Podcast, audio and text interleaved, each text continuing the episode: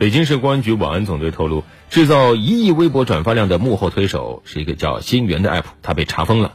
这个软件利用粉丝给偶像刷流量的需求疯狂牟利，通过破解微博加密算法，实现了批量转发微博内容。半年时间，靠这种数据作假赚了八百多万元。嗯，目前这个犯件案件的主犯蔡某，因为涉嫌破坏计算机信息系统，已经被丰台检察院批捕。这个事儿起因是去年呢，一个叫蔡徐坤的艺人，他的微博一亿转发量啊，引发了公众的关注。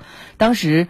微博监控到这条微博是通过新源 App 操作的批量转发的，随后向公安部门进行报警。所以在二零一九年三月初，北京市公安局成立专案组，将新源 App 的制作者蔡某抓获。嗯，一条明星发的微博转发量过亿啊？怎么可能呢？是啊，目前中国微博总用户量也才三点三七亿人啊，那等于说每三个人中间就有一个转发这个内容，嗯，不可能啊。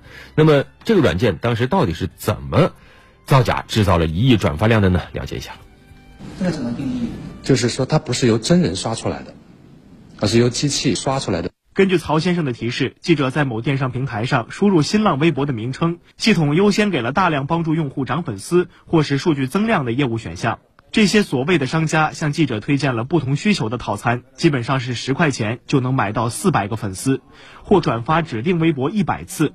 还可以根据需求实现粉丝活跃程度和地域真实性的专门定制。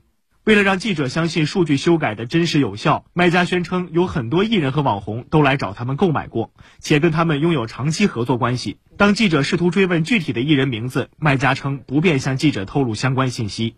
记者又在搜索引擎以“流量”作为关键词进行搜索，发现，在得出的前一百个结果里，共有二十三个是与刷流量相关的第三方软件及平台。提供涵盖几乎所有时下热门平台的刷量业务。记者尝试下载了其中一个自带创建粉丝和创建转发功能的软件，将一个近期没有任何更新的微博账号填入指定位置，通过扫码付费十一点九二元换取了足够积分，并分别输入涨粉五百人和转发三百次的目标值。操作几分钟后，便发现该账户下不断涌入名字雷同的关注者。同样的一条几天前发布的微博，也会立刻被来路不明的陌生用户集体转发出去，操作结果均能按照用户希望的数量实现数据的篡改。在微信和微博的聊天群里，记者也发现大量公开招募所谓点赞人员的信息。记者以应聘身份申请加入其中一个聊天群，名为“接待老师摇钱树”的管理员简单询问了记者的年龄和可支配时间，就向记者发来了工作要求：为指定客户的抖音账号添加关注和点赞。完成即算一单，可获得一到三元不等的报酬。单日工作量不设上限，工资也可当日结清。水军有几个特征，第一个是内容特征，你会发现水军招的内容几乎都是一致的。第二个就是很多的水军都是在凌晨两点到四点去发，你觉得这个事正常吗？对。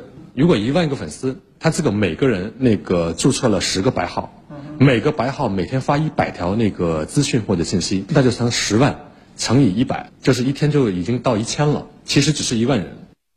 当流量造假变得轻而易举，遭到滥用的情况就在所难免了。那究竟是什么在助推流量造假呢？调查显示，热衷选秀节目和狂热追星的粉丝，通过雇佣水军为支持的偶像刷榜。